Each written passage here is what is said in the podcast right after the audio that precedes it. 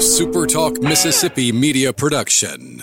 You're listening to Sports Talk Mississippi on demand, presented by Pearl River Resort. Escape to Choctaw, Mississippi and enjoy world class gaming, the Dancing Rabbit Golf Club, and Geyser Falls Water Park. Escape to Pearl River Resort. To the junction, in the grove, and to the top. This, this is Sports Talk Mississippi. On your radio and in the game, right here on Super Talk Mississippi.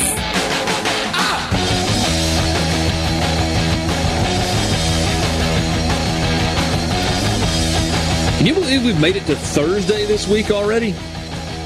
Feels like this week is kind of flying by. Sports Talk Mississippi with you, streaming at supertalk.fm.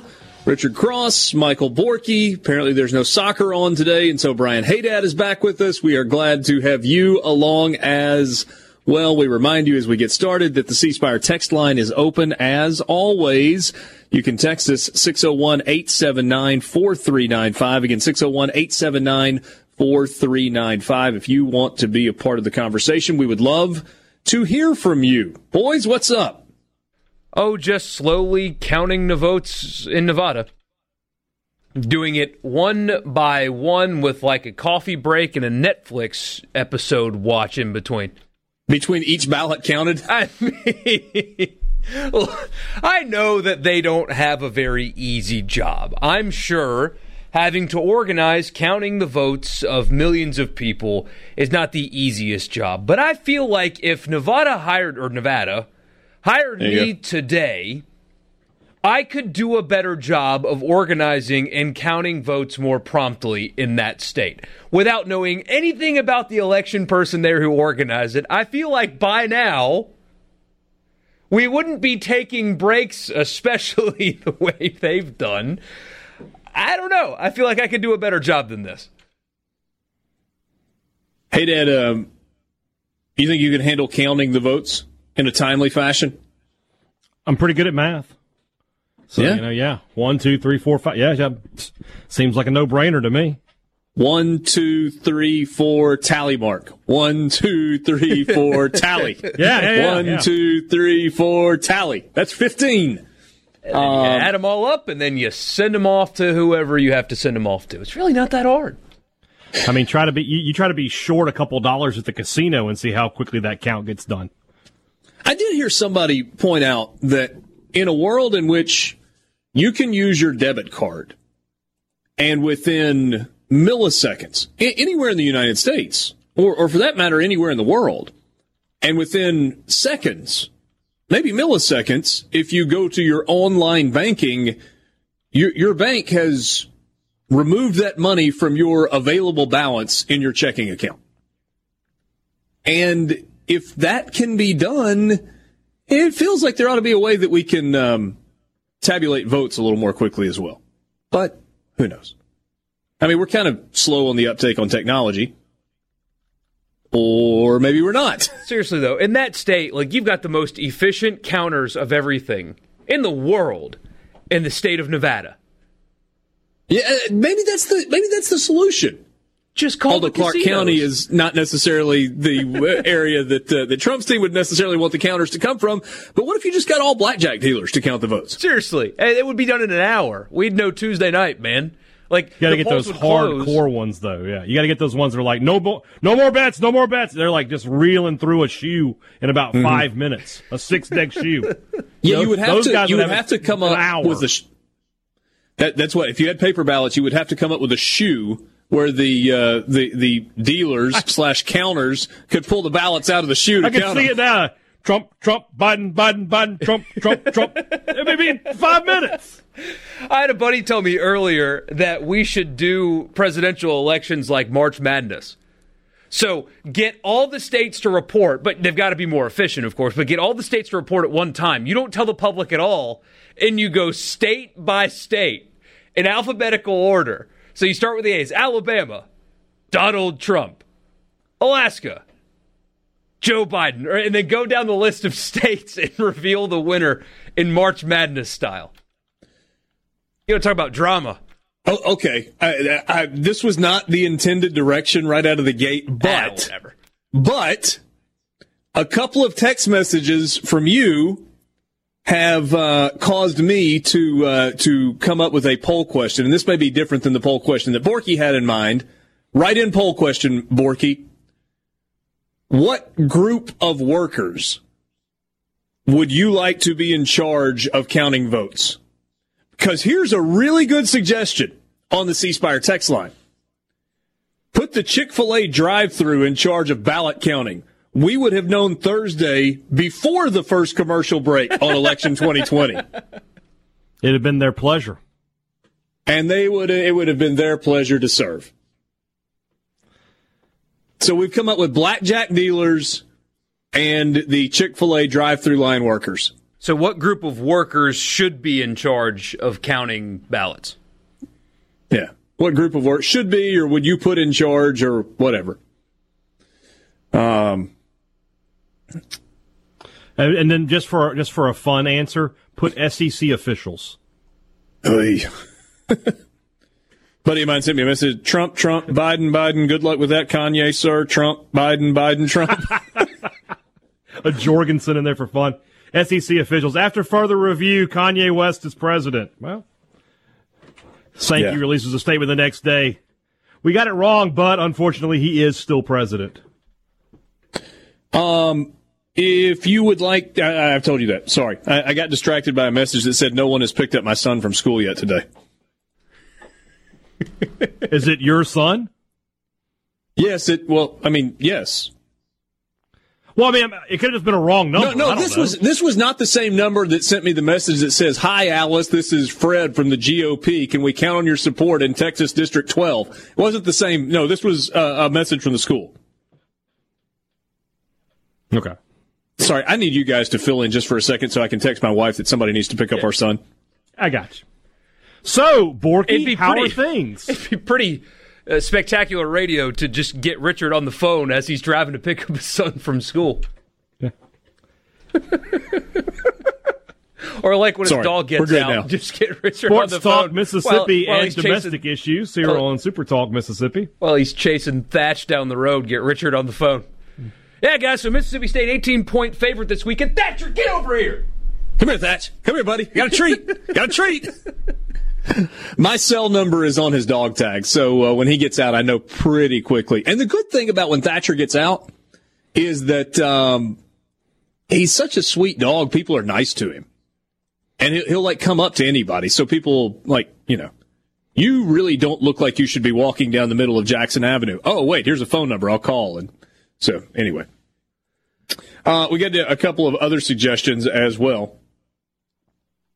American Idol can count over a million votes in the time of one commercial.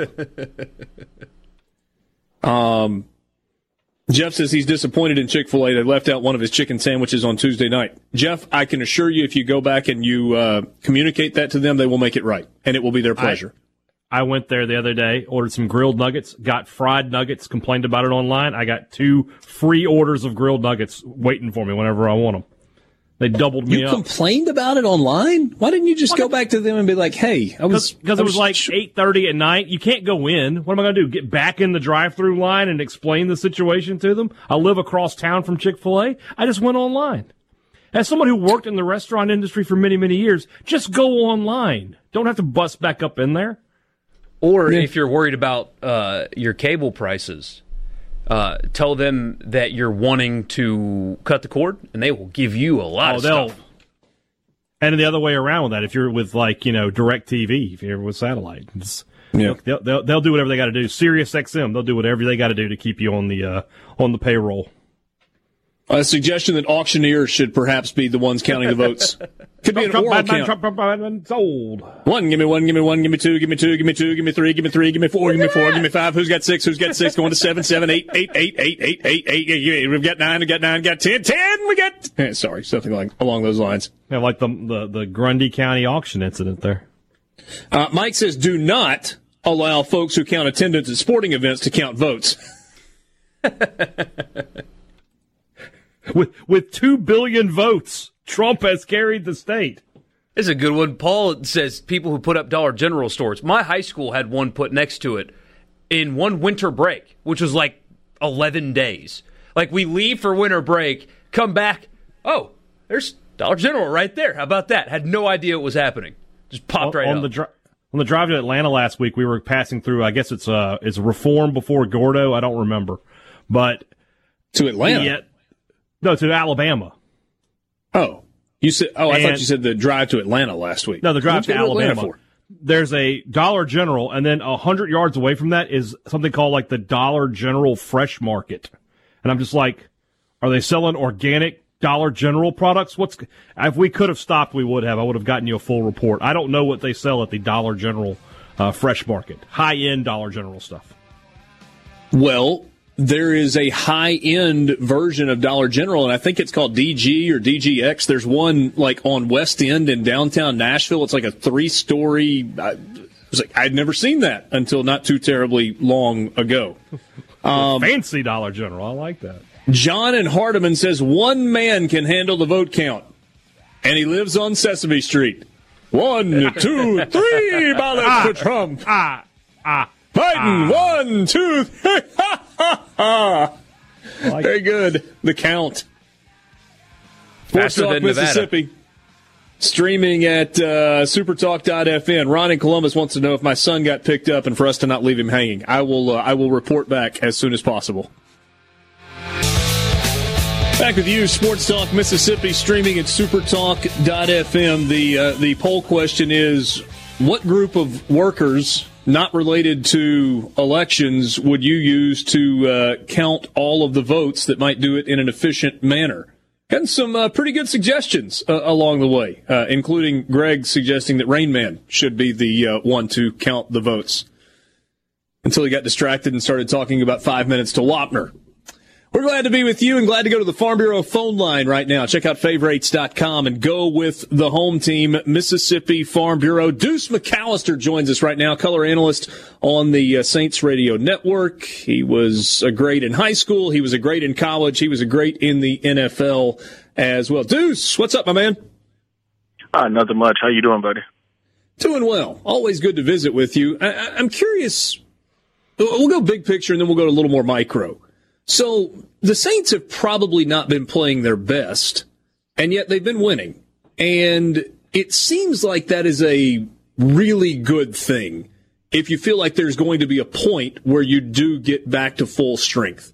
Is is that a good way to kind of summarize, or are there bigger issues that we're not looking at?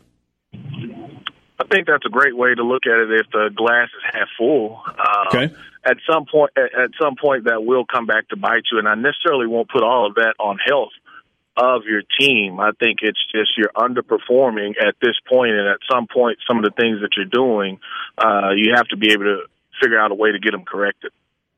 I I think maybe the biggest news, in addition to some guys coming back, is uh, the report that there's some arm soreness or shoulder soreness with uh, with Drew right now. What can you tell us about that? Drew is what, 41 years old? 42 years old? I mean, that, that, that, that, that, that's how you have to look at it. Uh, you, you just don't recover like you did when 10 years ago, five years ago. Uh, and, and that's just where he is in his career. And, you know, even he said it. Hey, look, I'm dealing with a lot of things. Uh, I don't think it's anything to be concerned with long term. Uh, it's just soreness, uh, uh, maintenance preventative issue, uh, that the Saints are going to try to use. And look, uh, Drew hadn't practiced on Wednesday for the last three or four years anyway, but even today was probably a little bit lighter for him. Uh, for him to not have the full reps, I don't think that you have to be too much concerned if you're the Saints. Um, but I think overall it is something to look at uh, once Sunday gets here. But I don't think that the Saints are too concerned with it. I, I'm curious, Deuce, and and you may be the perfect guy to answer this. What, what is the threshold in your career where you have earned enough credibility with your teammates, with the organization, with the coaching staff that the toll of being an NFL player that takes on your body, everybody feels comfortable with saying, look, he's got to be ready to go on game day, but we're not going to we're not going to strain him too much during the week. Are you coming in for a player? Are you showing up one on Sundays? Are you able Yeah. to produce? Are you at all of the meetings that you're supposed to be at? Are you coming in early and staying a little bit late for treatment with those guys as far as the trainers are concerned? So you have to be able to show that you're doing everything, uh, not, ne- not necessarily what's expected, but even a little bit beyond of what's expected to make sure that you're ready to go and the guys can trust you. And then you're going out and performing. You don't have to have every Sunday uh, to be to be He Man or Hercules in that factor, but you just have to be able to be yourself. And so, if you can prove that, then I think that you earn a little bit more trust from the staff as well as your teammates to know that you're going to show up on Sunday. Now, when let's just say if we give you two days off throughout the week, you you you you don't practice on Wednesday, we give you a light day on Thursday, you go full on Friday. Some guys can handle that, some cannot. And so it just depends on where you are in your career. Um, do you have four or five bus? Do you have double digit bus on Sunday? Then that means you probably can't handle that type of freedom. But I mean, if you only have one or two bus or no bus, as far as from an assignment uh, standpoint, then the coach is going to trust you a little bit more. And certainly Drew Brees has that. that. You know, the guy that really comes to mind when, when I think about a, a situation like that is uh, the late, great Steve McNair, who just had his body just broken to pieces later in his career. And, and those stories were legendary about, you know, wouldn't be able to get out of bed on Monday. And then on Tuesday wouldn't practice and Wednesday wouldn't practice and third, but he would practice on Friday and would be ready to go and was the ultimate gamer on Sundays. I agree 100%. Mac, the way that he played the game, you know, a lot of times you knew that I could leave a free hitter or he could get punished, uh, literally punished on Sunday. And the following week, he may not be ready on, on Wednesday, Thursday, but come Friday, he would be able to lead his team through a practice. And, you know, come Sunday, he would be ready to play. And so you knew he knew where to go with the football. You knew he wasn't going to have any problems with deciphering any type of uh, defense or play call that was sent in. So a coach could trust him a lot more. Yeah, really, uh, really interesting stuff. Um, the Saints have had trouble getting or staying healthy at wide receiver. Are we approaching the point where health is where it needs to be for kind of the second half run? Yeah, I, de- I definitely believe so. They will have Emmanuel Sanders uh, back, uh, yet to be determined on Michael Thomas as well as Marquez Callaway, just because both of those guys, one is dealing with an ankle injury, the other is dealing with an ankle and hamstring. Uh, Michael Thomas has, we'll just say from the hamstring standpoint, this will technically be his third week as far as practice is concerned since he's had that uh, hamstring standpoint and obviously the ankle, that's something that he's been dealing since he had it the first week. So you're talking about what seven weeks, eight weeks as far as um, dealing with that. So that should be as healthy as, as it's probably going to get uh, during during the season as far as the ankle is concerned. So I would be highly surprised if he's not available as well. It, feels certainly, based on where the records are right now, Deuce, like this is a two-team race in the division with Tampa Bay and, and Tom Brady, and then with uh, the Saints just one game behind them in the, the win column. Is that how this thing shakes out at the very end? That it, it comes down to these two teams as to uh, you know which one wins the division, and is there a scenario? And I guess there is where where both of them end up in the playoffs. Yeah, I definitely think both of these teams will end up in the playoffs unless they suffer some type of major injuries to that quarterback spot. And even then, you probably will be able to survive it if it's only a game or two. But I think both of these teams still end up in the playoffs. Right now, you're you're jockeying for either winning the division or being a playoff or or a um, uh, a wild card team. And so, with the new rules in the NFL, there the number two seed does not get a home game, or at least let me let me, let me reframe that. The number two seed does not get a bye this year. Only the Right. one seed in the NFL. So you will have an extra team as far as wild card is concerned. But for the Saints, you want to at least host a playoff game if you are not that one seed. And so this is really where that comes into play. I won't write off Atlanta and Carolina yet as far as t- to be the spoiler uh, at this point because both of those guys they have enough talent where they could definitely uh, spoil spoil your hopes as far as to beat you. Uh, and the Saints haven't played them at all as far as Atlanta is concerned. I mean, you could lose one of those games and that could affect you for that hunt as far as the Saints are concerned Sure. for a division title. And I want to ask you about the Falcons in just a second. But before I do that, I, I know you're into your prep for this week. You've already seen Tampa Bay. What, do you expect to see on Sunday night? a physical game. I think, you know, who can create a turnover is going to be critical. For the Saints, they have to be able to run the football. You're playing a defense that's number one uh, as far as stopping the run. The, the the Saints are number three, so you figure run yards are going to be hard to come by. But you have to, if you're not running the football at least 25 to 30 times, then you're only going to hurt yourself. The Saints have given up the explosive play. If they could limit that somewhat, you know, I expect Tampa to be able to hit them for at least one or two explosive plays. But the Saints can't they can't give up four to five uh, plus 25 or plus 30 yard plays. If they if they do that, they're going to lose. And, And- so, and a you know, the quick- question. Sorry, go ahead. Go ahead. No, I said the question becomes who can create a turnover and then who can limit the explosive plays. Yeah, yeah. Should be a fun one to watch on Sunday night. Saints Buccaneers. That's the Sunday night game. Kicks off at 7:20 on NBC. Just a quick thought on the Falcons. I look at that team and I see so much talent on the offensive side of the ball, and I know they had all kinds of defensive issues, and maybe that's just where the story ends. But I still look at the Falcons and go, they shouldn't be as bad as they have been this year. Do you look at them and think the same thing? They don't play smart football. It's not a talent issue with Atlanta. They just don't play smart football. And so if they cut down on the mistakes, if they cut down on just some of the simple things that they're doing, they would help themselves so much more as far as winning a football game. And so they just don't they don't play smart football. And that costs you game because the talent level in the NFL on most rosters is so close. It's about being able to understand and play the game the way it's supposed to be played, or at least to your strengths as far as your team is concerned. Interesting stuff. And maybe that's why we've seen the Falcons be a little bit better since they've made the coaching change a few weeks back. Deuce, always appreciate your insight and appreciate you uh, giving us a few minutes of your time. No problem at all. Thank you for having me. Deuce McAllister joining us on the Farm Bureau phone line. Check out favorites.com and go with the home team, Mississippi Farm Bureau. Update for those of you that were concerned. Yes, my son has been picked up with school. Just a little piece of confusion. All is well. All is well. Sports Talk Mississippi, streaming at supertalk.fm. We'll be right back.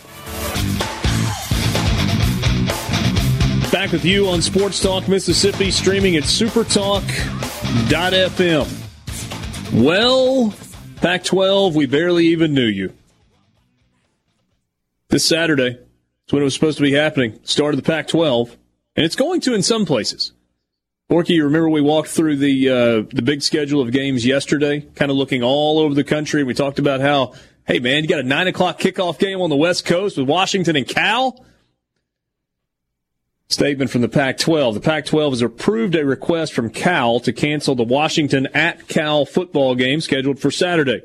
Decision was made under the Pac 12's football game cancellation policy due to Cal not having the minimum number of scholarship players available for the game as a result of a positive football student athlete COVID 19 case and resulting isolation of additional football student athletes under contact tracing protocols. The game will be declared a no contest. The health and safety of our student athletes and all those connected to Pac 12 football programs will continue to be our number one priority. That's a bummer. Yeah, but not overly surprising. not one me. bit. Yeah, this this is this is. I, I was thinking about this. You know, they obviously the Pac-12 did this. They want to try to get into the playoff, right? But Right. we, we we all know that's that's unlikely. Wouldn't that have been a better financial decision to play a ten game season and let everybody have a, as close to a full schedule as you could? To make, wouldn't you have made more money doing that than pinning? I don't think so getting into- because no. I mean, I, I, I guess maybe from a television standpoint, but it's not like they're going to have fans in the stands. Not like they're selling any Yeah. tickets. Never mind twenty percent or twenty five percent capacity. They're not selling any tickets that's a good. I mean, there's a debate. as to whether or not even parents are going to be allowed. Which I think the answer is no. Wasn't there a um, a request by? Where did I read that? Was it Southern Cal or UCLA where there was a request to allow some parents into the stands to be able to watch, and that request was denied by L.A. public health officials? Absurd. And to answer your question, King Biscuit, yeah, one case, one canceled this game. And it, I mean, y- yes, one hundred percent accurate. one positive, but then the fallout from contact tracing. They must have done the test before the election because I was told that after the election day there was no more coronavirus. Well, winter hasn't been decided yet, so there's still time. No, no, they said election day. I was very, uh, I kept track. Um, yeah, it was November fourth. It was all going to be over. Yeah, uh, but but that's uh, so. Uh, a couple of conferences have done some internal reviewing on their contact tracing, including the SEC, right?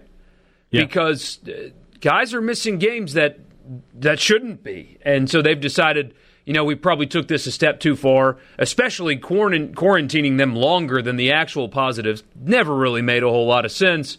We got to fix this, or else we're not going to have a season. And maybe the Pac 12 needs to do the same thing because if one case ends a game, then you're not getting out of week three. It's just it's not happening. You're not even getting out of week one. Uh, Don't the I, I mean, look, I, I get that we're I don't know if this qualifies as beating a dead horse, just kind of a different way of looking at it. All the, the angst, angst and hand wringing and pearl clutching about the SEC, ACC, and Big 12 beginning their seasons. Well, what, what has happened? Oh, you've had a few cancellations. But you know what? You, you look up and you've got a bunch of ACC teams that have played six or seven or eight games already. SMU will be playing its eighth game. And SMU had a game canceled. SMU, obviously, in the American. West Virginia and Texas will each be playing their seventh game this weekend. Liberty and Virginia Tech will both be playing their seventh game when they meet up this weekend. Florida had a game canceled. They'll be playing their fifth. Georgia will be playing its sixth, coming off an open date. Houston had multiple games canceled at the beginning of the year. What was it? They had either three or four different scheduled start dates. Something like that. Season openers. Uh, they're playing their fifth game this weekend. Poor Kansas is 0 6, but they're still plugging along. the little legend that couldn't. I mean, Clemson will be playing its eighth game of the year. They are 7 and 0. They are meeting 6 and 0 Notre Dame, who has had a game canceled. It's almost like starting the season at the end of September turned out to be a really good plan. And the SEC had multiple teams, Vanderbilt, Florida, for example, that Missouri, that really had some issues. Missouri had double digit guys out. Vanderbilt barely fielded a roster against South Carolina, but they did. Florida had to get a game canceled, but you had the built in week. And now, I mean, we're sitting here, we'll spend time today, and, and you guys will tomorrow, talking about SEC football games because they're going to be played. And then the week after is a really good slate. Next weekend, I don't know if you guys have looked at it, really nice slate, bunch of games. Very confident that most, if not all, get played. It, it feels normal around here as far as like the football and its ability to get played. It feels normal. It was so much fun the first four weeks of the season where all seven, where you had seven SEC games going and all 14 teams were playing. Yeah.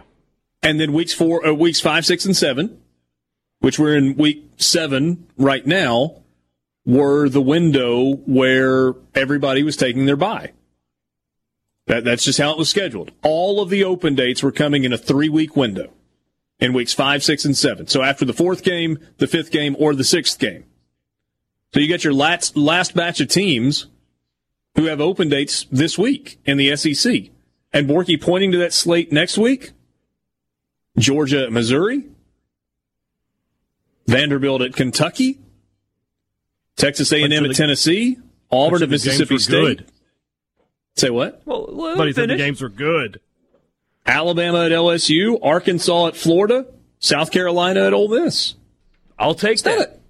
It's not a terrible slate. Storylines abound know. in that one, and you guys know me. You know I'm just messing with you. I'll take any college football oh, yeah. I get my hands on. But but uh, eliminating the first two, Alabama LSU has all kinds of storylines wrapped up in it, especially because the outcome of that game is going to really say something about LSU. Arkansas, Florida's kind of interesting. Is Arkansas? Whoa, whoa, whoa, hold on a second. Hold on, hold on a second. What's the outcome of Alabama LSU going to say about LSU? I mean, it's going to be 21 points or more.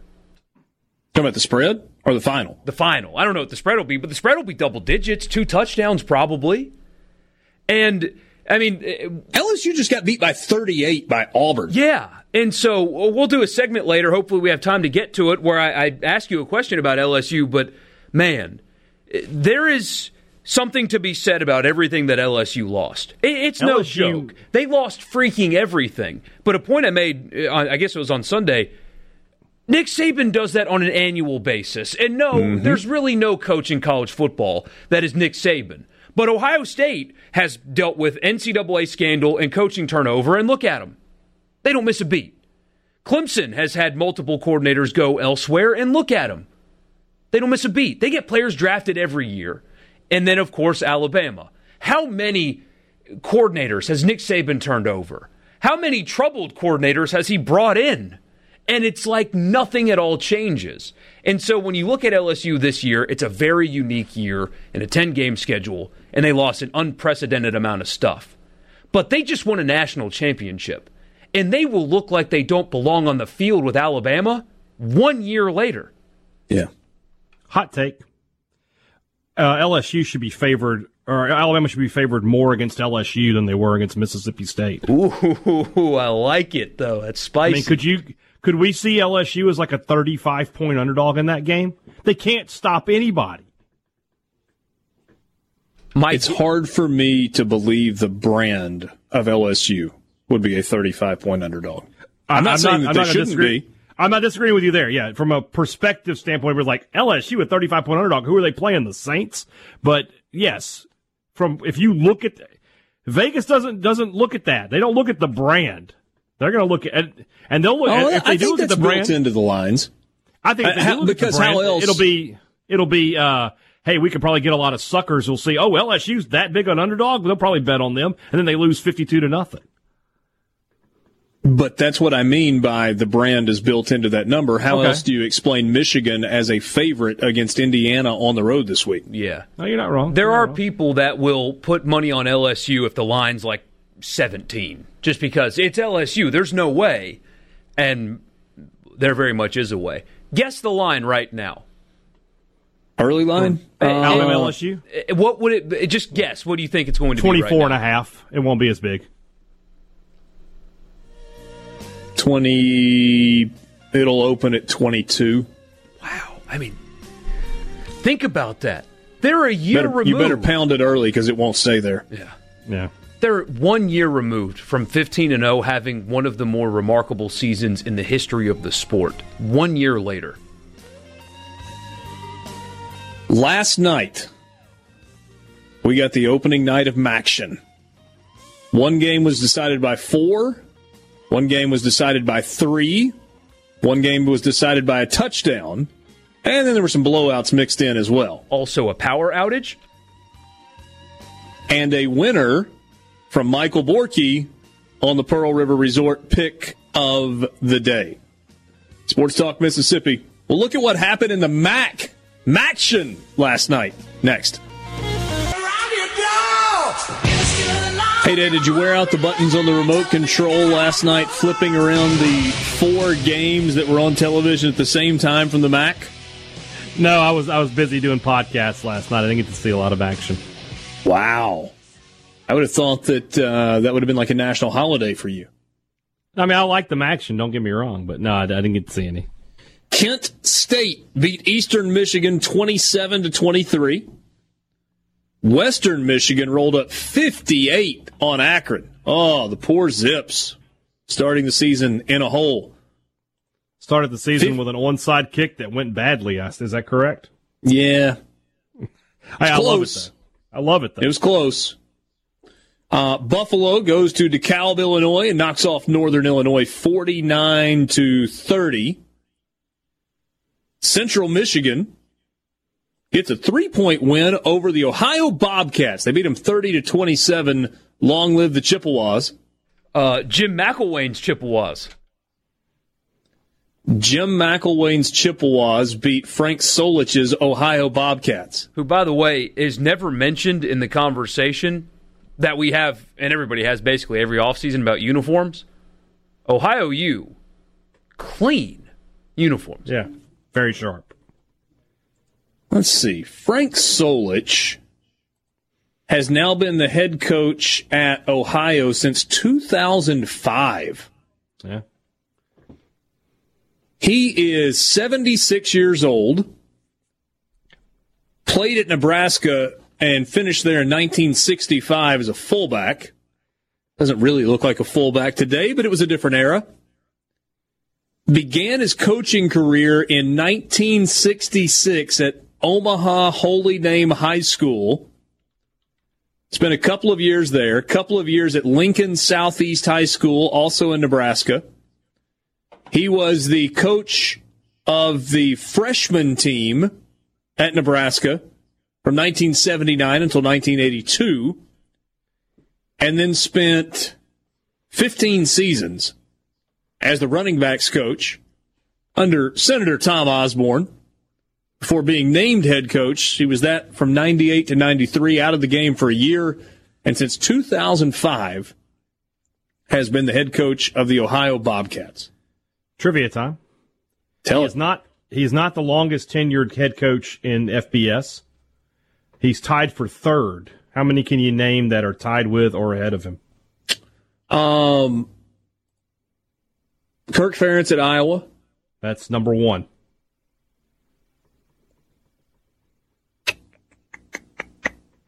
Oh, bad radio here. That's all right. It's, it's trivia. Yeah, just oh goodness. The Look, we're on the dozen. FBS. We're on the dozen, Borky. Five, four, three, two. All right. Second place is Gary Patterson at Oh, TCU. At TCU. yeah. Good call. and he's ti he's tied with Mike Gundy and Kyle Whittingham. so stability in the Big 12 at Oklahoma State and at TCU. Yeah. But Patterson has been the head coach of TCU for in three different conferences. At least three. Yeah. Right. And boy, Gundy's been kind of like a cockroach. It's Would been a long time since he was since 40 and he oh was a man. Never would have guessed it. He's been there since 05. It just feels like he's been there like maybe 10 years. Yeah. And how many times has his name legitimately been in the the race for another job?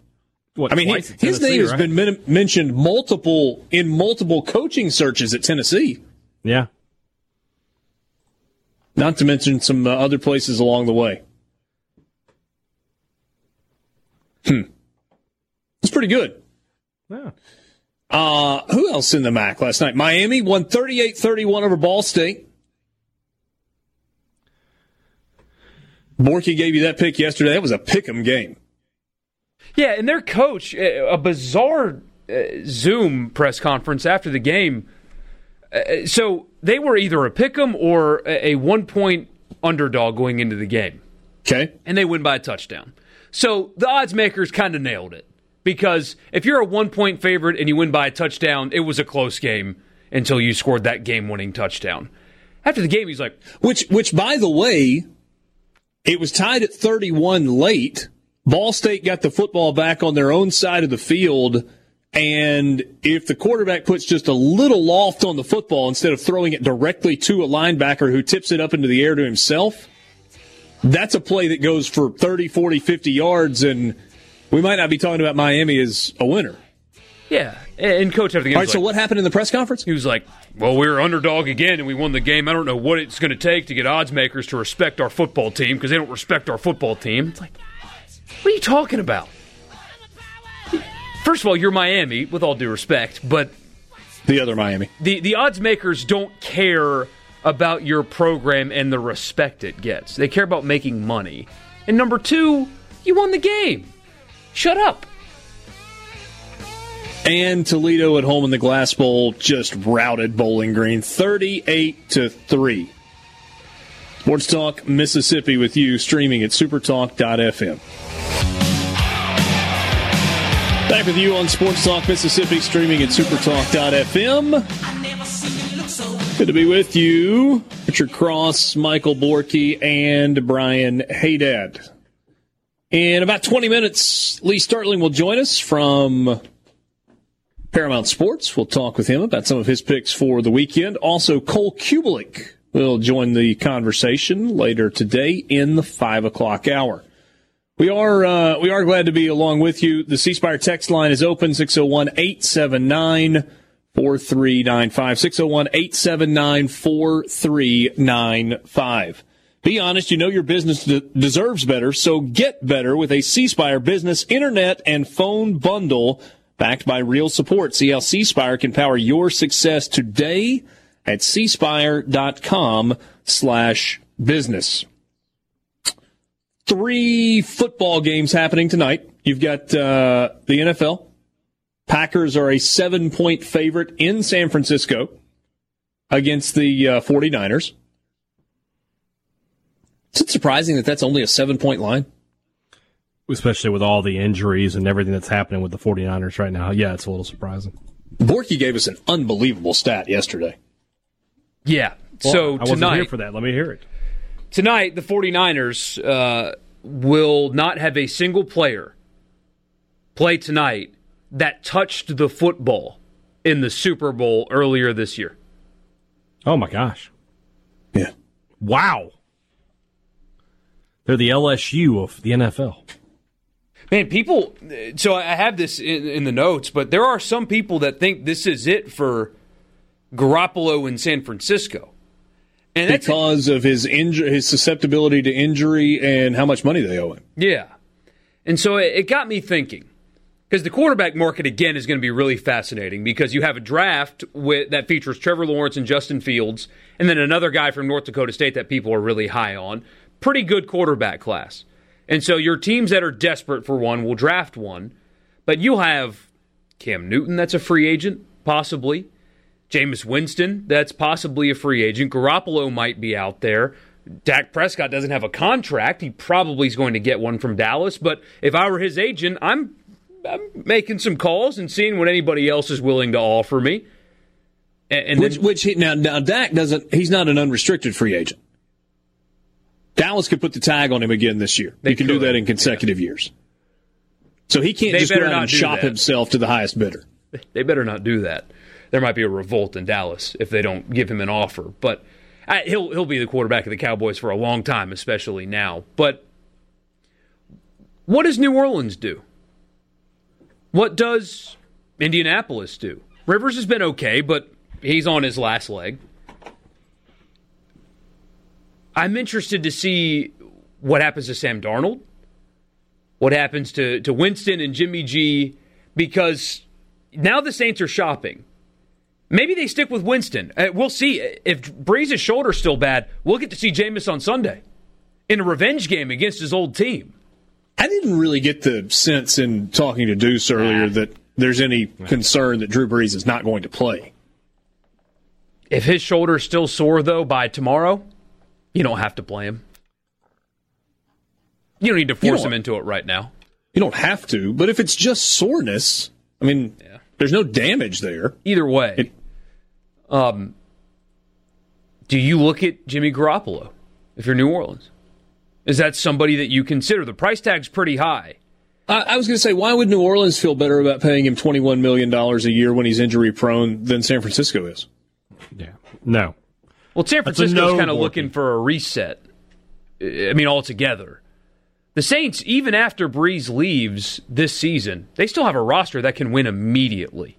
And they don't need elite level quarterback play. We're learning it this season. Drew Brees has the lowest air yards per pass in the NFL. They beat the Bears when his, his pass averaged four yards through the air. And they just Yeah. went to Chicago and won. All they need is somebody that will distribute the football well enough and really not screw it up. And that's kind of Garoppolo's MO. That's what took them to a Super Bowl last year. The 49ers were built very similar to the Saints last year. Weapons everywhere. Good running game, good receivers, good tight end, good offensive line. That's what the Saints have. All they need is a guy that just distributes the football. They could win a Super Bowl next year with a guy like Garoppolo. Or they could blow it up, reset, and draft a guy or something like that. But I think they might be in the sweepstakes for somebody like him. Him or Darnold or, I mean, this is a galaxy brain thing. I'm just throwing this out there, but sign Ryan Fitzpatrick and draft a guy. If he's willing to do that. because he didn't like what just happened to him in Miami. But Brees is gone, and they, they have to find a way to move forward with him. But I think the roster is still in win now mode. Ryan Fitzpatrick might not like the idea of that, but you've also got to look in the mirror and realize where you are in your career and who you are. It's been a really, really good and profitable run for Ryan Fitzpatrick over the course of more than a decade. But I don't know that there's a team in the NFL who is saying, you know what, Ryan Fitzpatrick is the answer for us. Let's go sign him to a four year, $65 million contract with 50 million of that guaranteed. But Yep. if the Saints say, you're not our long term plan, uh, we're, we're just going to be really honest about this. Ryan, you're not our long term plan. But we got a roster that's built to win right now. You're a good quarterback.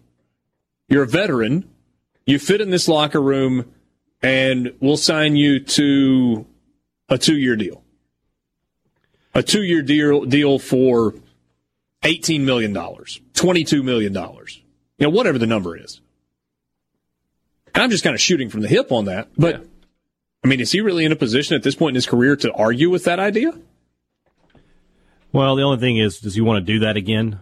You know, he can, he can probably get some decent money elsewhere. Where do, do, do you want to go somewhere where you're like But, you're not but looking elsewhere to do what? To be the don't know. Starter? Has he I been know. on a Super Bowl team? Does he have a ring even as a backup? I don't think so, no, right? No, no, No. no. I mean, I, I just think I just think about the way he reacted when Tua took over for him. I don't know that he would want to be in a situation where he's just constantly looking over his shoulder, saying they might decide to go another way any second now. Yeah. Probably get some points for the way he's handled it because he has oh. absolutely handled it like the consummate professional. because he's just world class. I've been thinking about this situation though for the last couple of days. If you're New Orleans, what do you do? Because I don't think you bring in Jameis just to rehab him and teach him a whole lot of stuff and then ship him off. But also, you could probably get a talented guy, and Jameis is in the upper tier of talent, just raw talent in the NFL. Now, between the ears is a serious problem, but raw talent, he's way up there. But do you want a guy that has thrown 30 interceptions and that has scandal in his background? When you can probably find a guy that's talented that Yeah, they're not worried about scandal. They're worried about 30 picks. so, so then do you look to move on? Because when Brees goes, you've got options.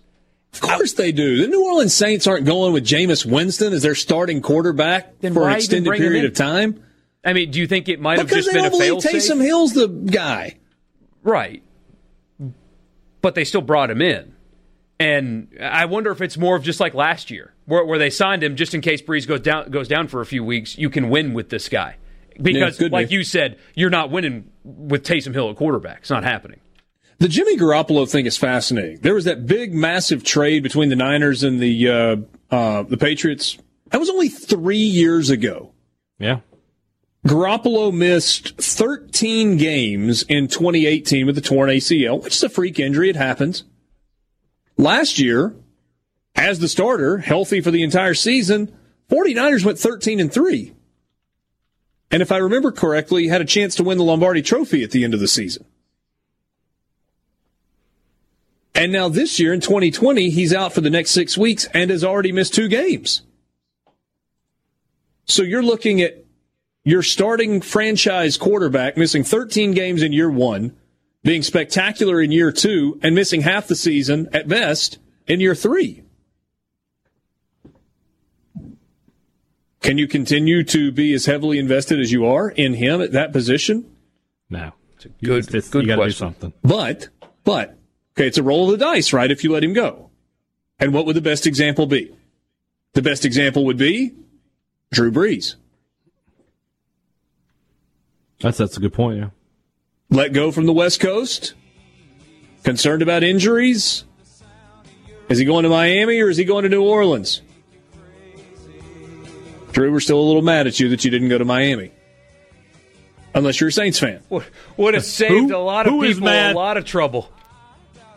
I, I we with what's happening. collectively, the Southeastern Conference, are still mad that you weren't cleared by that schmuck of a doctor in South Florida to go be the quarterback for Nick Saban and the Miami Dolphins. Eh. What a stat from Mike in Oxford. Ryan Fitzpatrick has beaten the Jacksonville Jaguars as the quarterback of six different teams. Hmm? what a stat. Wishes he could play every game against Jacksonville. Sports Talk Mississippi. We'll be right back with you.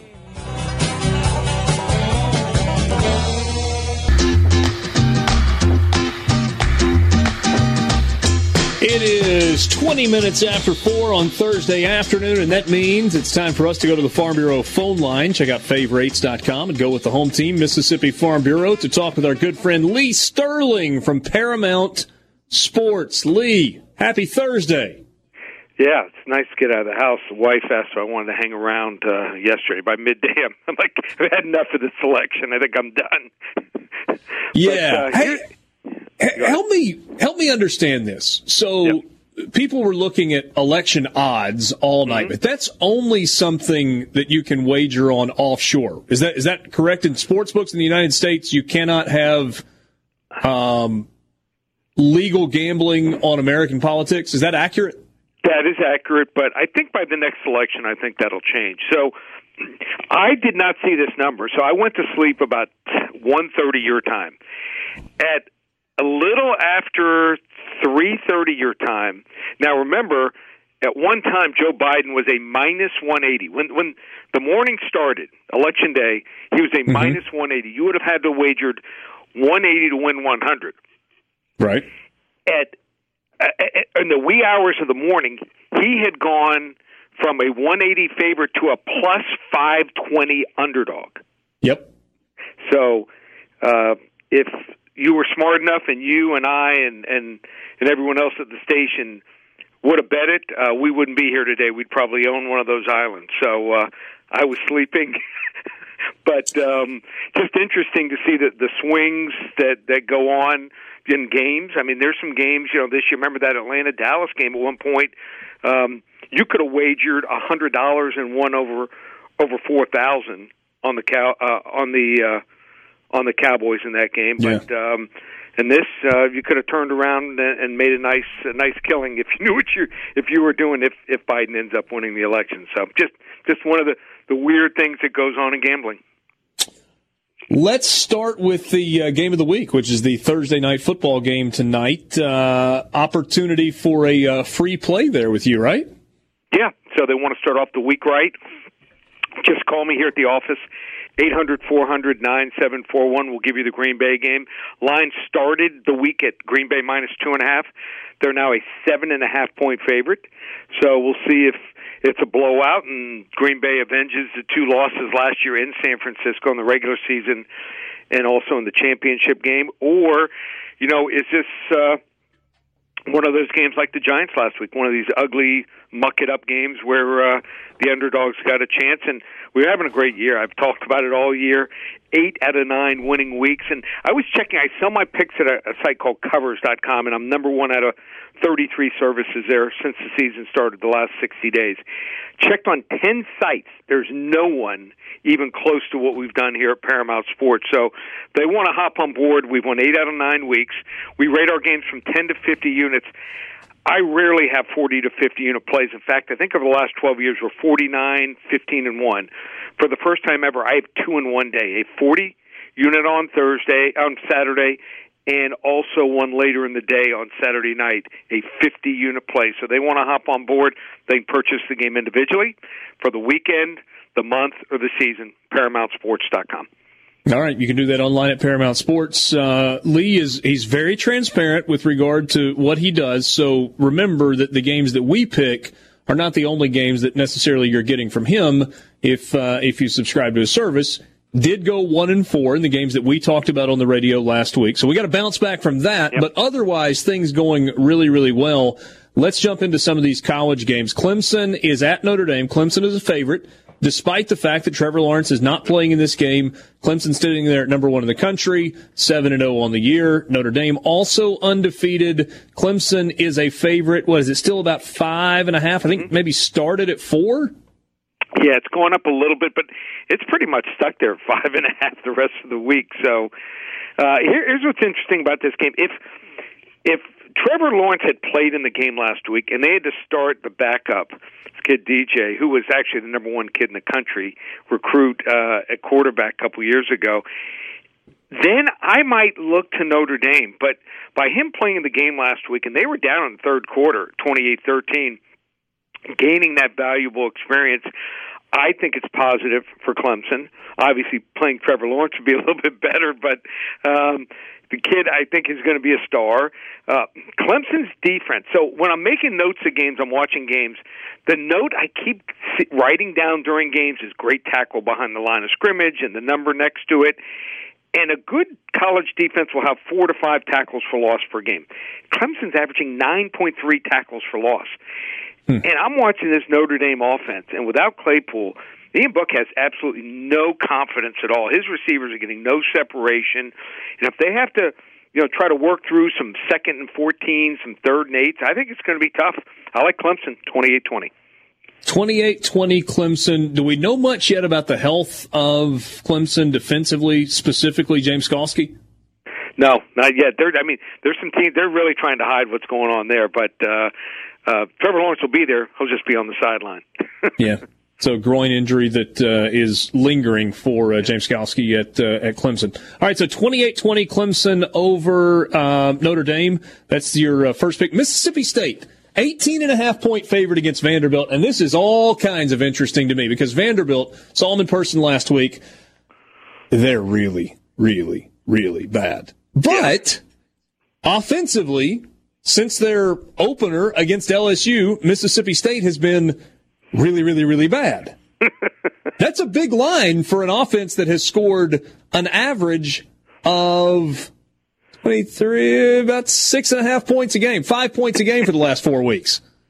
Yeah, I mean, they're going to score more than that. But um, here's the thing about Vanderbilt. I mean, their freshman quarterback, Ken Seals, um, he, I mean, he started to look better. I know a lot of it was in garbage time last week, but you know uh, that new offense imported. He was pretty impressive. Tech under Todd Fitch showed a few signs. Uh, he did throw for 319. 319 yards is a lot, even in garbage time. And I know it was against Ole Miss, but uh, I mean the under is probably the the way to look at this game. But just think that uh, if you're watching this game, uh, you might want to think about uh, the whole thing maybe you know having some nice food around, have, maybe having a few shots of liquor or something uh, to keep you sane. But I, I, I worked this game out here, and I got Mississippi State winning this game twenty to twelve. So I'm going to take the points in Vanderbilt. hey, Dad, couldn't help but but kind of. Hey, Dad, I that would sounds love, miserable. Well, never mind that. I just want from from Lee's lips to God's ears. Get that good food and the shots up in the press box on Saturday. Total, total's forty four and a half. You don't see totals that low very often, but uh, I think the under is probably the best play there. Mm. I agree with that. Georgia is a three and a half point favorite uh, against Florida in the cocktail party down in Jacksonville. Limited capacity, but there will be some fans at that game. Uh, Georgia has had their issues offensively. Florida has had their issues defensively. Are the Gators getting points here? Is that a gift? I think so. So here, here's what's interesting.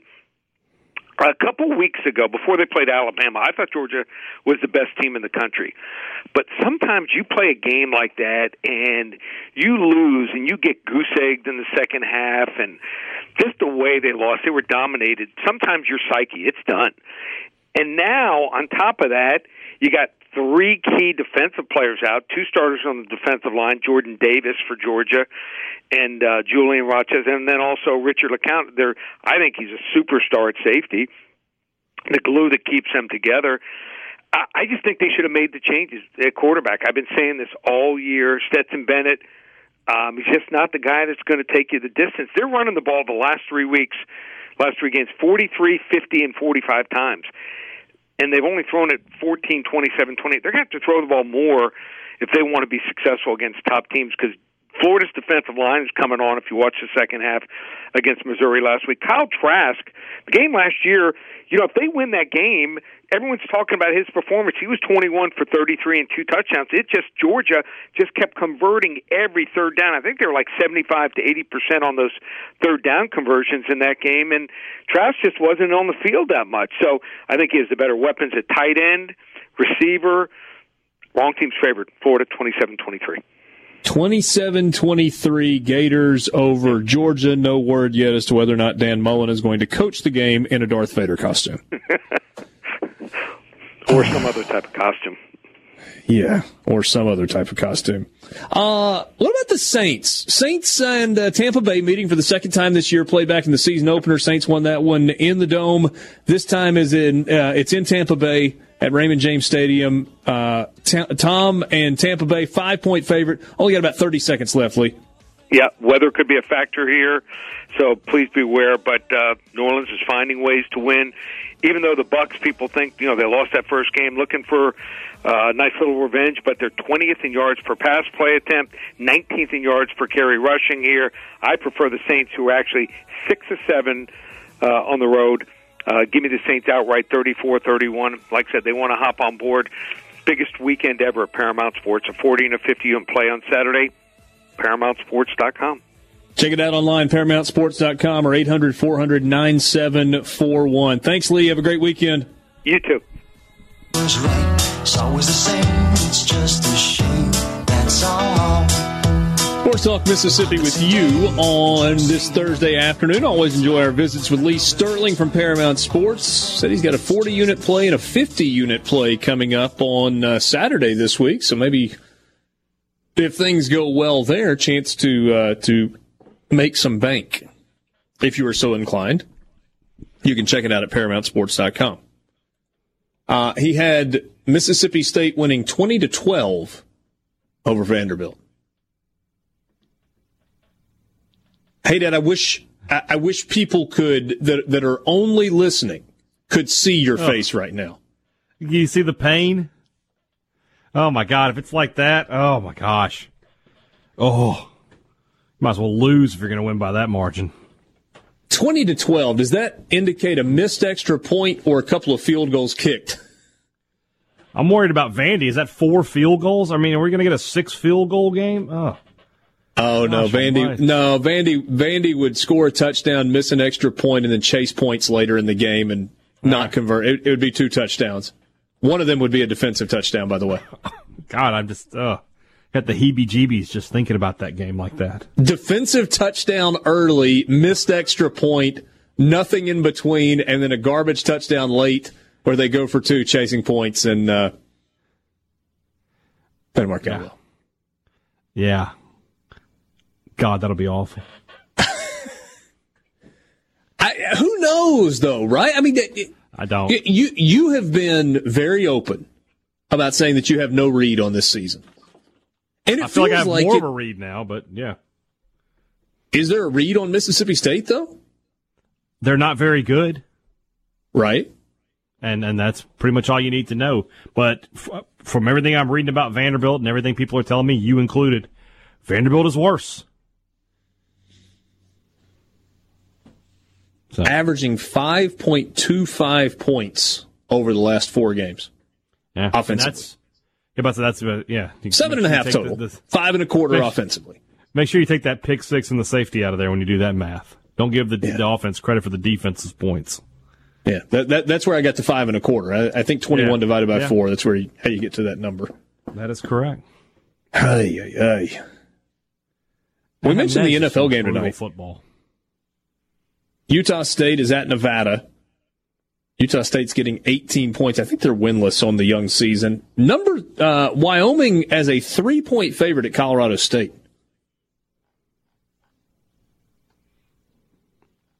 Borky, you feeling any of these for the uh, Pearl River Resort pick of the day? Just the NFL game. Yeah, I kind of lean in that direction as well. I like the Packers. too easy. Yeah, too easy. Well, oh, up, up, up, don't say that. I know, but that's because if that's how you feel, then we have to go the other way. Oh, don't worry. Don't. But I have another new system in place for tomorrow's picks. I'm excited to unveil it. You uh, you had a little better week last week, didn't you? Was I like two two and three or something? Yeah, something like that. Or, or Borky, was it you that had a better week? Hold on, we didn't revisit these on Monday. We did not. I had a good weekend. I should have had a great weekend, but A and M decided to allow a backdoor cover.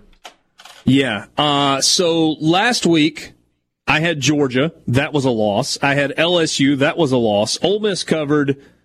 Mississippi State did not. Arkansas all time backdoor cover and Florida. So I went three and three.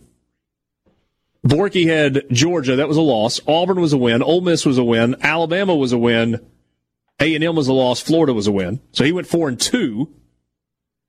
And hey, Dad, Georgia loss. LSU loss. Ole Miss win. Bama win. Arkansas win.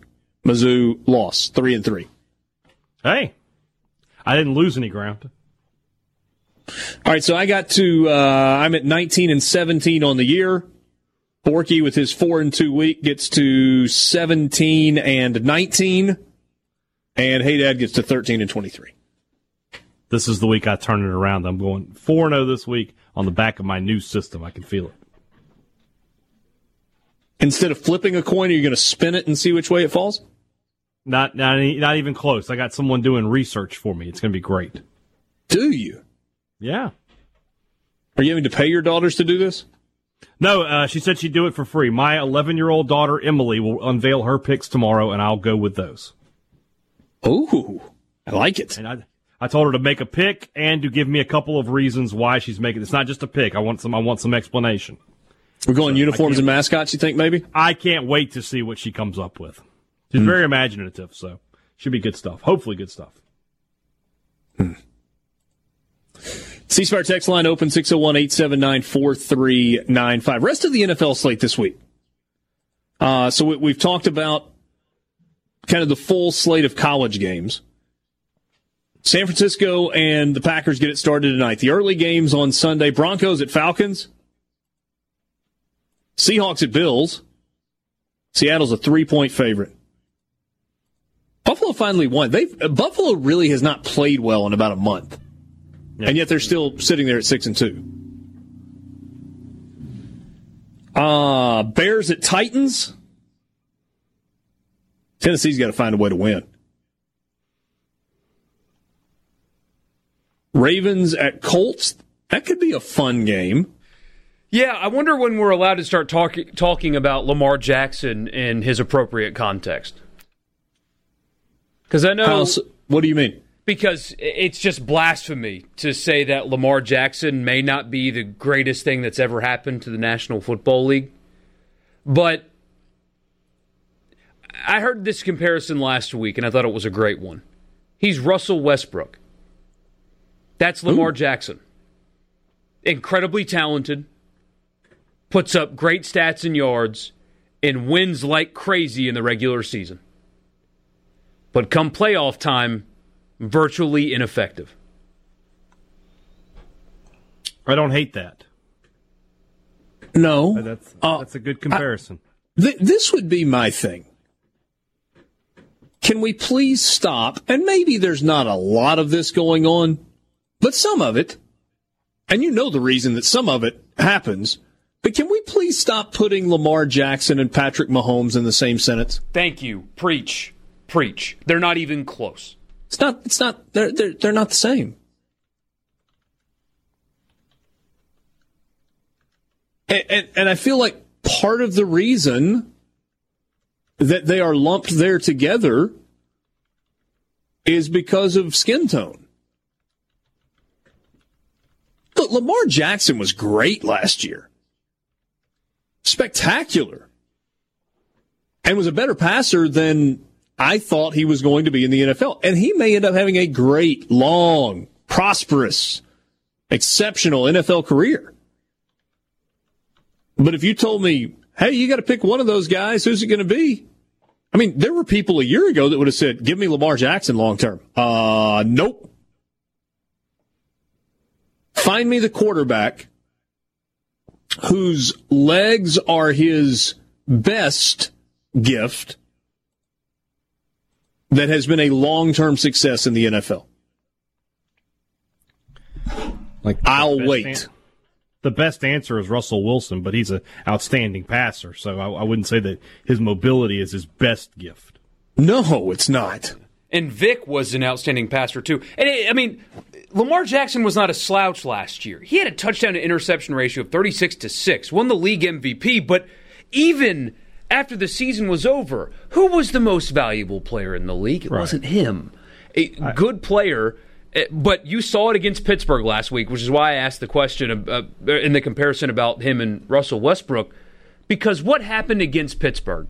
Probably the best team in that conference right now. The same thing that happens in the playoffs. Yeah. And Bowen like, you know, Gulfport says uh, Randall Cunningham. That's that's Was, a good. wasn't one. he a little bit of an undervalued passer though? He was a real. I mean, he had a great arm. He's an undervalued punter too. Good point. But I agree with what a little bit with what Richard said. I think the NFL is just so desperate for this Mahomes Jackson rivalry to be a thing that they have done Lamar Jackson a disservice. This guy's a great quarterback. He's going to win a lot of games, and he'll have an opportunity to win a Super Bowl because that's a good team around him. But he's not on that same. He's not on the same tier with Mahomes at all, or Russell and- Wilson. or Russell Wilson. No, no, no question about that. But he is a really, really good quarterback, and he's going to win a lot of games and be successful in the NFL. He'll get better as a passer too. I think. Panthers at the Chiefs. Kansas City's a ten and a half point favorite. Call me crazy, but if you made me pick right now, I would lean in the direction of taking ten and a half points for Carolina. Might be dumb. No, they're playing well. I, I know they just lost again, but Yeah. you can tell there's a shift uh, with that organization and how it's being run. Matt Rhule can really coach. Mm-hmm. Big time. Lions are at the Vikings. Matt Stafford is out. Giants are at Washington. The Giants played their best half of football by a long shot on Monday night. And they followed it up with a PU stinky second half. We'll be right back. Cause I speak of the pompatus of love. Back with you on Sports Talk Mississippi, streaming at supertalk.fm. You Richard know, uh, Cross, Michael Borky. Say what? we've really, we've really buried the lead today. You want to? I didn't think you really wanted to talk about election stuff. No, no, no, no. That's not. That's not the big story today, in my opinion. Okay. If I'm looking at my Facebook correctly, it's somebody is uh, 40 years old today. Who is that somebody? Old man. Right there in the middle of uh, if you're looking at Super Talk TV, Mr. Richard Cross. Happy birthday to you, boss man. Thank you, man. Yeah. Appreciate it. 40 Congrats. does currently not feel a whole lot different than 39. Uh, we'll give it a week. Yeah. You were born the same year Georgia won their last national championship. Nobody stings the other Bulldogs like Michael Borky, man. Gosh. Isn't, isn't that the truth? Herschel. Herschel, Herschel, Herschel. Oh, but but don't you will worry. ne- you will never get a drive time show in Atlanta. Let me just go ahead and tell you that's never happening. oh heck, they probably like somebody like me to just piss everyone Maybe in off all day Gainesville. long. Yeah, yeah. But um, it, it's a bad year for book writers. You got flip the script for a losing record LSU, and then uh, return to glory when Georgia is as inept offensively as they are, 40 years removed from a national championship. Maybe write the books after everything is finished. That's you know that's just me. What would we call? well, at least you got Pappyland coming out next week. Yeah. What would we call the biography of Richard Cross? What would we call it? Cross money? I don't know. Dick. Fact. An apt name for a book right there. Ah, it's a real page turner. I mean, Hard to put down. I love it when uh, uh, look. uh, Hey, Dad doesn't generally speaking enjoy my sense of humor. That's not true. Well, maybe not. Maybe not. I love it when I can just drop a little one word or one liner in there, and he just Yeah. like folds over away from the microphone, giggling. It's, it's because they're, I don't expect it. Yeah. Yeah. No, it's been a great day. Kids, uh, kids woke me up this morning, handed me a cup of coffee in bed, gave me a little, uh, little birthday happy, took the boy to school, going to dinner as a family tonight, and, uh, great day. Very nice. And very quickly, we will turn the page from Richard's birthday. I'm, I'm talking about, not, not right now. I'm talking about in our household Yeah. because Obi's birthday is tomorrow. Oh, okay. And I'm here Yeah. to tell you that the birthday for the eight year old boy is a bigger deal than Oh, yeah. birthday for 40 year old dad.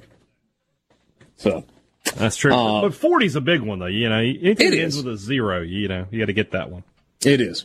And, uh, no, it was cool. Um, Zero, the same number of national championships Georgia has won since 1980. that's right. He got him again. Ronald Reagan elected the day I was born.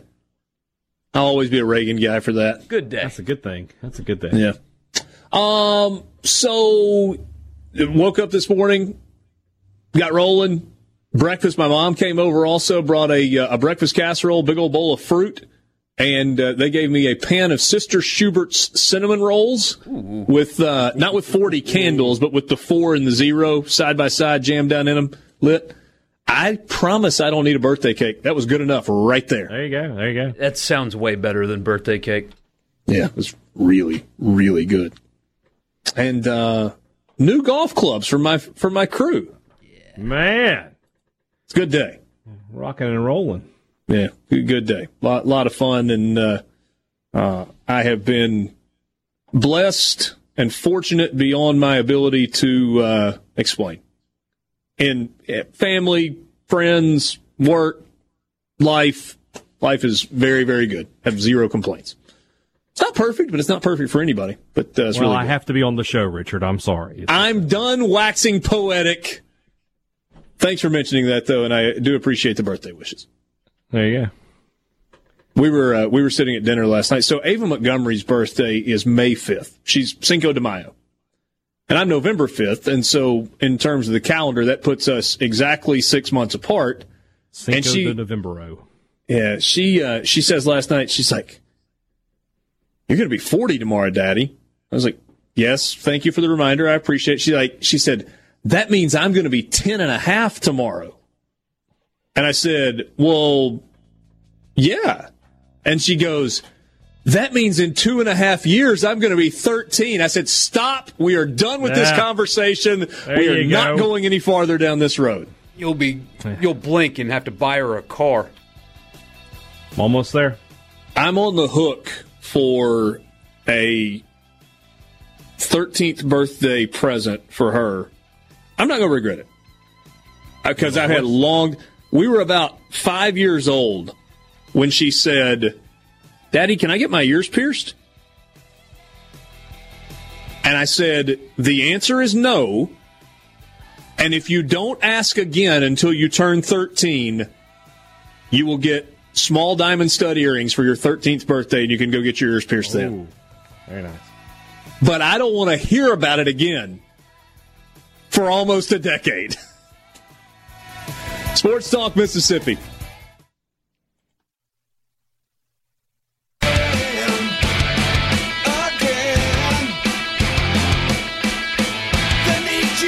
Back with you on Sports Talk Mississippi, streaming at supertalk.fm, rolling into the 5 o'clock hour. Many of you sending text messages on the C Spire text line and uh, thanking me for, uh, or uh, wishing me a happy birthday. And I appreciate that very much. Very kind of you. C Spire text line is open to you, not for birthday wishes, but for whatever is on your mind, especially if it's actually pertaining to something that we're talking about, a contribution to the show. We'd love to hear from you.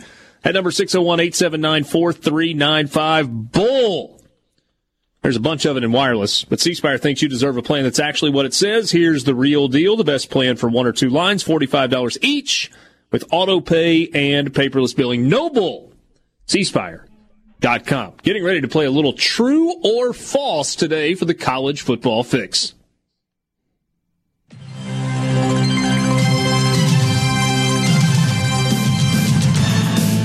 College Football Fix is driven by Ford and your local Mississippi Ford dealers. Log on to buyfordnow.com. Find out why the best-selling trucks are built for uh, built for tough. Those trucks include F Series. That's best selling trucks in America for 43 straight years. You can get behind the wheel of an F 150 or a Super Duty or the Ford Ranger if you prefer.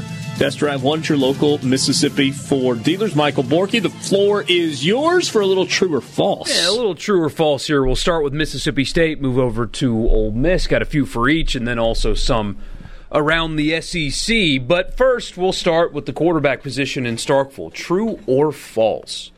Will Rogers will be the starter for all five, barring injury, for all five of Mississippi State's remaining games.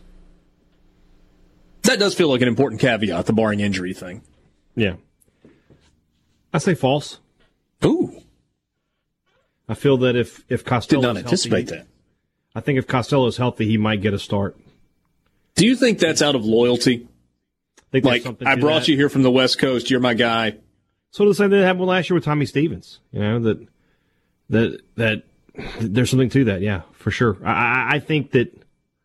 Yeah, I won't be totally surprised if, if Costello draws another start. Hmm. I'm going to go with true. And I think there was a loyalty factor that was in play that allowed KJ Costello to start against Alabama. But at some point, you got to think about the future.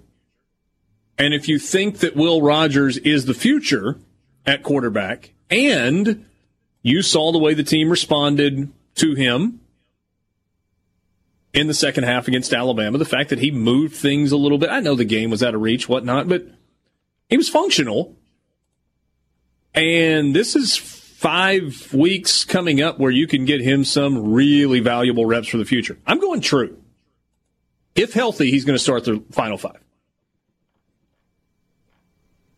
aside from the ev- any given Saturday concept where anybody on any day can beat anyone,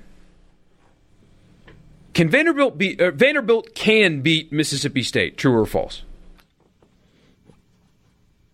I say true. You know, I mean, if if State doesn't block Vanderbilt's front three, and they don't give Will Rogers time to throw, then yeah, yeah. I mean, it, it could become a game where whoever makes a mistake first loses the game. I don't think that's going to happen. I think State is going to win, and I think they should win pretty easily. But there's definitely a scenario that State could. I mean, State's a bad football team. Bad football teams lose football games all the time. Can can I insert a true or false instead of answering your question? Yeah. No rules here. True, true or false? Hey, Dad. If Mississippi State wins comfortably, that will. Oh, this isn't even a good true or false because it's layered. What I'm getting at is, will there be a false sense of confidence that they're getting better and making progress, or will it be a confidence that they are able to build on week to week? I feel like there'll be some confidence that they can, you know, that that, that they need going into the, these remaining games. But there certainly won't be a false sense of, okay, things are okay now. We we fixed it. I mean, you're, you're playing Vanderbilt. This is sort of the the minimum level of expectation is to beat them easily. Okay. I think true. I think Vanderbilt can beat Mississippi State. I don't think they will, but it's a function of what Mississippi State has been and kind of is, not a supreme confidence in Vanderbilt. But no, I don't think Vanderbilt will win that game. I'll skip the third just because you, you added a third over to Ole Miss. Ole Miss. My bad. No, no rules here. Um, Ole Miss. This is just a fact. They will be a favorite in three of their final four games. True or false? They will win all three of those final four games in which they will be the favorite. Are we 100% sure they're going to be a favorite in Baton Rouge? Yes. Well, I'm projecting here, but I think they're going to get smoked next weekend and it'll start spiraling. It already is spiraling, but especially after next weekend. So that means, do you think that Ole Miss is going to be a favorite against South Carolina and win, be a favorite against Mississippi State and win, be a favorite against LSU and win? Um, a tepid true.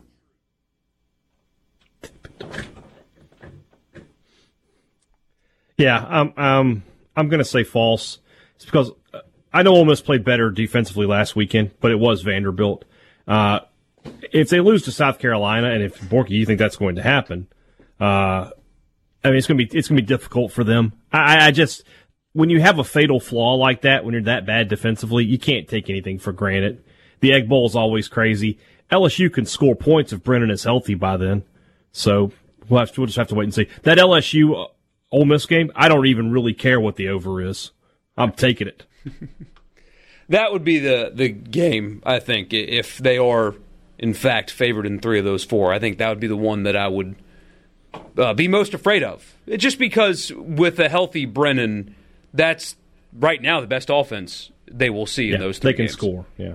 Uh, South Carolina is Ole Miss's quote most important game of this season.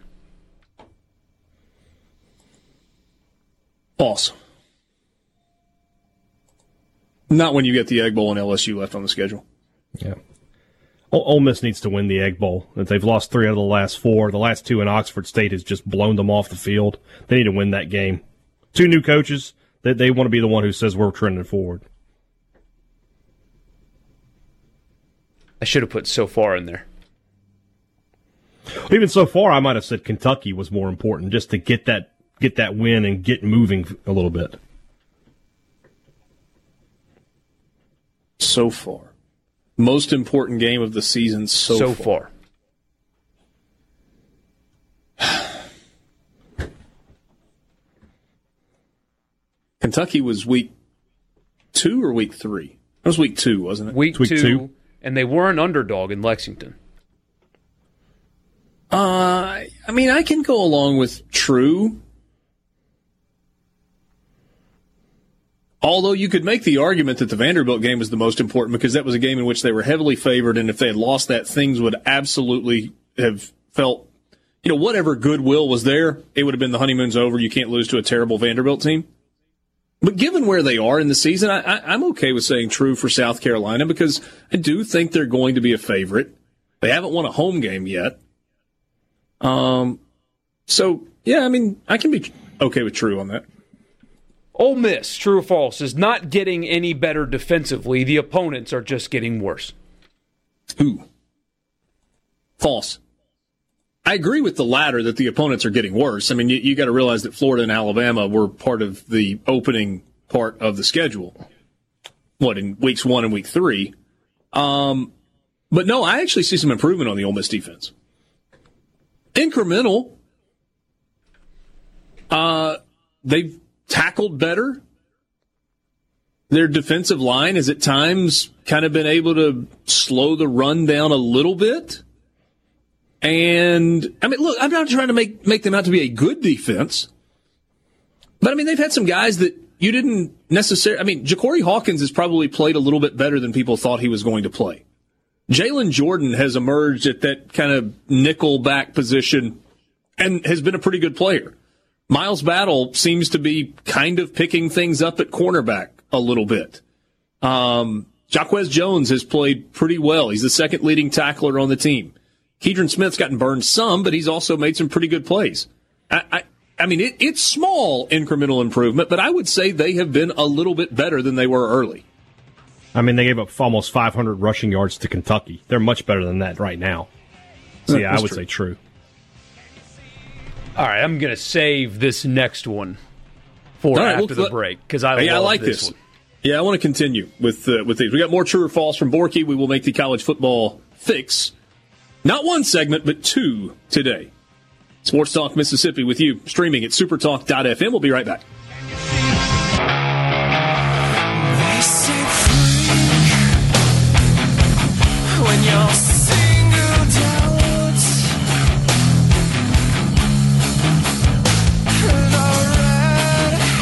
We uh, we seem to get long winded on these true and falses, Borky. So let's Good. not tarry. Let's carry on. This one is fun, at least to me. I've thought about it a lot this week. True or false? Ed Orgeron is the next Gene Chizik. Gene Chizik before Auburn. You guys are going to have to help me out with this because I, I mean, I was, you know, 15, running around uh, high school in upstate South Carolina. When I thought you were going to say running around in diapers still. well, you know, knowing me, that was probably better. Um, why did Auburn hire him? He had coached there before. But at Iowa He was their State, defensive coordinator. he had Yeah, five wins in two years. He was chastised mightily when getting off the plane Yes. on the tarmac in Auburn as well. There's video of Yeah, that they if you've They never were. seen it. Yeah. Anyway, so Gene Chizik goes eight and five, 14 and zero, national champion. Eight and five, three and nine, fired. Is is Ed Orgeron on that similar path? Absolutely. Absolutely true. He has to rebound next year, assuming things go the way I feel they will the rest of the year. They'll lose to Alabama. They'll lose to Florida. They'll lose to Texas A and M. So I mean, they're they're they're going two and eight, three and seven at best. Yeah, they need to win ten games next year, which I don't think they'll do. I don't think they've got to win 10. But I do think the uh, there will be a bit of amnesia for a lot of LSU fans, you know, forgetting about that national championship. This is how it goes, though. You, when you win a national title, you ha- you have to stay close to that level. Bama does it, Clemson does it. Everybody else who doesn't do it, they they, they suffer and they lose coaches. Yeah. Orgeron in 2016 as the interim went six and two, nine and four and 17. I believe, if I remember correctly, that included a loss to Troy. Mm-hmm. And to Mississippi State by thirty. 10 and 3 with a win in the Fiesta Bowl in 2018, the 15 and 0 national championship in 19, and they currently sit at 2 and 3 on a collision course with 2 and 4. Yeah, there there are there are a couple of things that, that stand out to me. One, how quickly the equity you build up can leave. And I mean, there, there was so much talk about, oh, this year's a throwaway year. It's an anomaly. It's 2020. It's COVID, et cetera, et cetera. It's not when you play like that and you're the defending national champs. I don't, I don't think it's going to be viewed that way. Yeah. My my initial reaction, Borky, was that um, the machine in the state of LS, uh, state of Louisiana would not allow LSU from a personnel standpoint to fall to a level that they could win two or three games. But I feel like there's a similar machine in place for Auburn. They get players. Ed Orgeron did a lot of good things last year, but you know what he did better than anything? He stayed out of the way of his outstanding coordinators, Both of whom are gone now. both of whom are gone now. And what you Offense, though, has not been the issue for LSU until this No, past week against. Auburn. But but what you said about equity, I think equity is sort of overrated in college football. Every season is a new season, and if you you know, Houston Nutt, Yeah, but apart, if you win a national gone. championship, At, at a program like LSU, they expect to compete for those. So if you're not in the top ten, you, you might as well be 0 and 11, 0 and 12. Hmm. no. I disagree. If you're not in the top 10, you might as well be 0 and 12. at a program like LSU, after winning a national championship, you could lurk in the 10 to 20 range. this year, yeah, this year, yeah, but con- consistently, you need to be. No, I disagree. LSU, I mean, LSU wants to win at a higher clip than Mississippi State Ole Miss does. They want to be a how long it took them 10. to cut bait, though, with Les Miles. See, I was just about to ask, do you think them letting that go longer than it should have scares That's them going to in affect this that. situation? That's going to affect that. I agree. Hmm.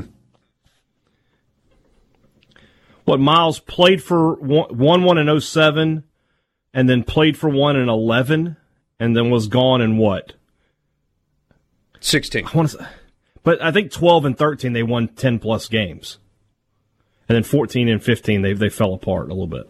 And Even by 15 the way, they won 9. um, even though it's not necessarily Orgeron's fault, I mean, there is a lingering NCAA case here. That's true too. Uh, Les Miles. Um, so they won the national cha- or lost in the national championship in 11. They went 13 and one after 11 and two and 10. Went 10 and 3 and 12, 10 and 3 and 13, 8 and 5, 9 and 3, fired in 16. After a 2 and 2 start. Vance and Tupelo asked the question: Do you have your whole career to win a national championship and then two years to win another one? May not win another one, but you, you got to stay in that debate. Got to be there. Yeah.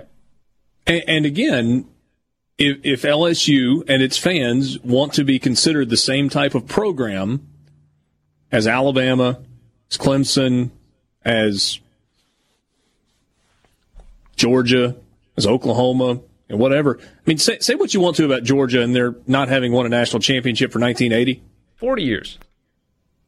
Since Mark Richt has gotten there, with a couple of exceptions, they've been in the conversation. Yeah. And since Kirby has gotten there, they've been in the conversation. Mm-hmm. Yeah. The problem is when year, you're yeah. no longer in the conversation. Exactly. Because the patience of Virginia Tech doesn't exist anymore. a program like LSU can't be outside of the conversation for two years. They just can't. They won't. And, and this is a really good point. With what coaches make nowadays, Yeah. does that lead to yeah. inflated expectations? It absolutely does. I mean, you know, it's one thing when you were paying a coach $800,000 a year or $200,000 a year or a million seven. But when you're making five, six, seven, eight million dollars a year, there is an expectation for return on investment. Frequently. And it's fair to it's fair to have that expectation. Now, if Ed Orgeron gets fired next year, as as this conversation is going, he will be handsomely cons- uh, com- uh, compensated, not consummated, compensated. No, that's those pictures you're talking about. Yeah. to leave post haste. Yeah. yeah. Well, I'm not hey, sure though that we're going to be in a spot for a couple of years where schools can really bite off a 15, 20, And- and 30 look- million dollar buyout. Next year, LSU will play four non-conference games that they'll win. They still have State and Ole Miss on the schedule, and they should be able to win those. They still have, you know, It's somebody Uh, from the East. they'll have somebody from the East that's not Georgia. They have Florida every year.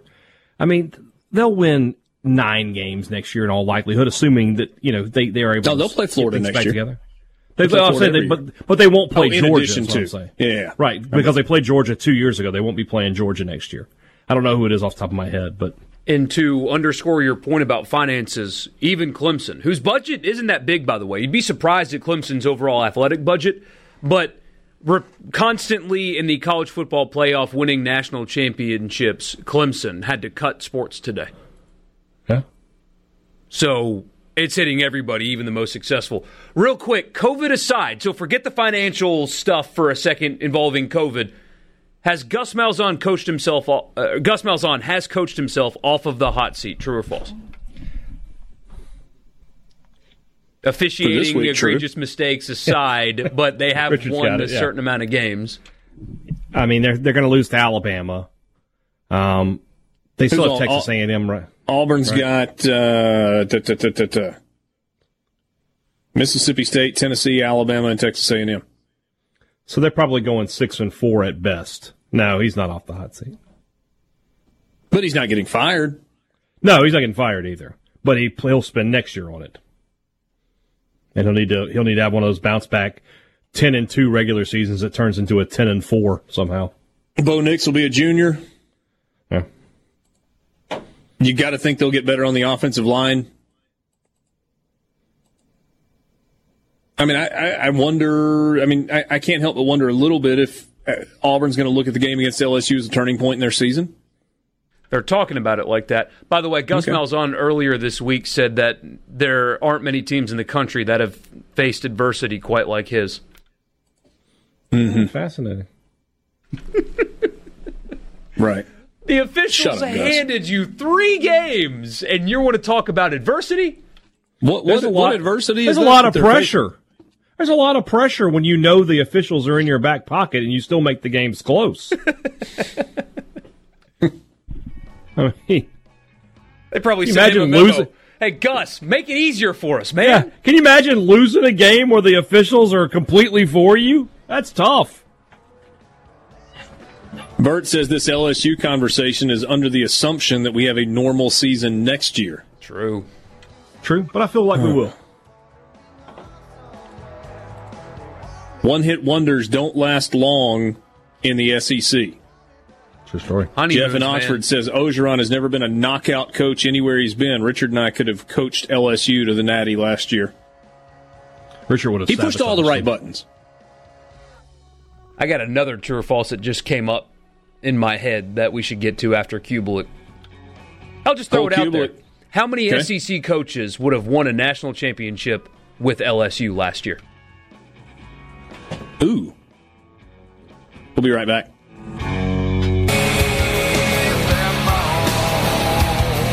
Back with you on Sports Talk Mississippi, streaming at supertalk.fm. Richard Cross, Michael Borky, and Brian Haydad on this Thursday afternoon. Don't forget that tomorrow we will preview the, uh, oh, it's going to be uh, week one in three classifications in the state of Mississippi of the high school football playoffs, final week of the regular season for 1A, 5A, and 6A as well.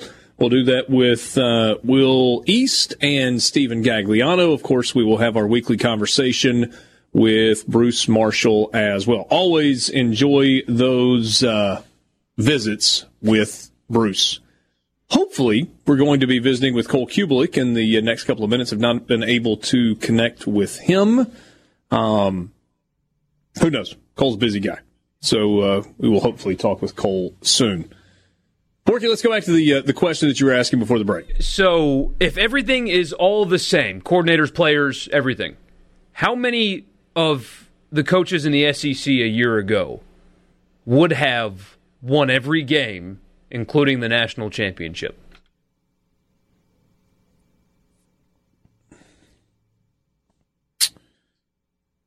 With, th- I I mean, are we assuming everything is the same other than the head coach? The head coach is the only difference. Nick Saban, yes.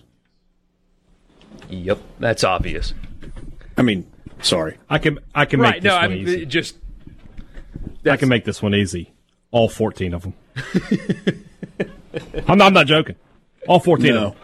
You let mm. Brady run that show offensively. You let Aranda run the defense. You let Burrow do what he had to. All fourteen of them. The only ones I'd have questions about are Luke, Mason, Moorhead. Moorhead, a, Moorhead a little bit, but he and Brady, that's a good combination. They know each other. Well, I mean, I think there are lots Moorhead, of people that I know. Moorhead showed with elite talent his offense can work. I mean, he showed it at Penn State. He had that's elite talent there at LSU. He'd have been fine, I think. Muschamp. Yeah, see that those are the. He's gotta stay out of the way. where you get dicey a little bit, though. But Muschamp is a dicey one, but, I, I, okay, I, let's no, go you obvious. said all things the same, but but again, let's give Ed Orgeron some credit for a second, okay? Because he he pressed the right buttons from a motivational standpoint.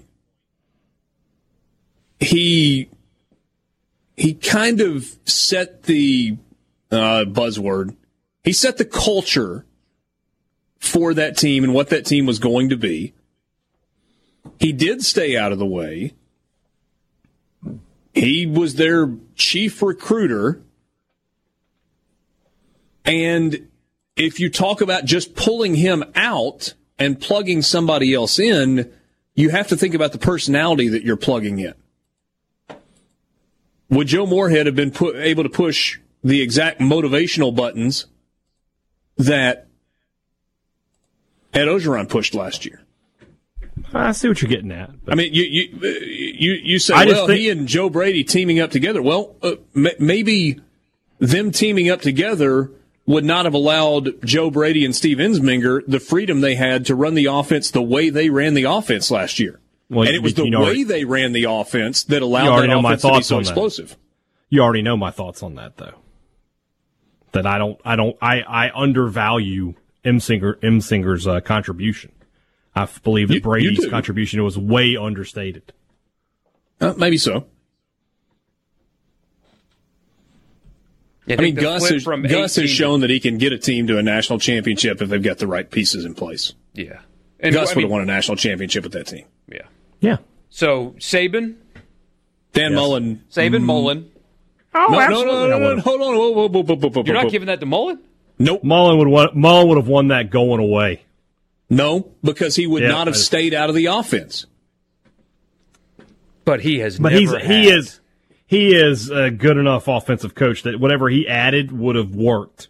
Mullen and Brady together with that offense would have been fantastic. You know that I think Dan Mullen is an outstanding football coach, but last week was more evidence of the fact that he's not a stable human being.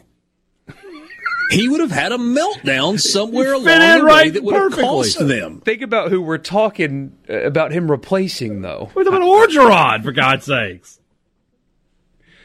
Do you, you don't think Mullen would have taken Joe Burrow, Clyde Edwards-Helaire, all of those wide receivers, all of those offensive linemen, National and that defense, and not won a uh, not won a title? National champions.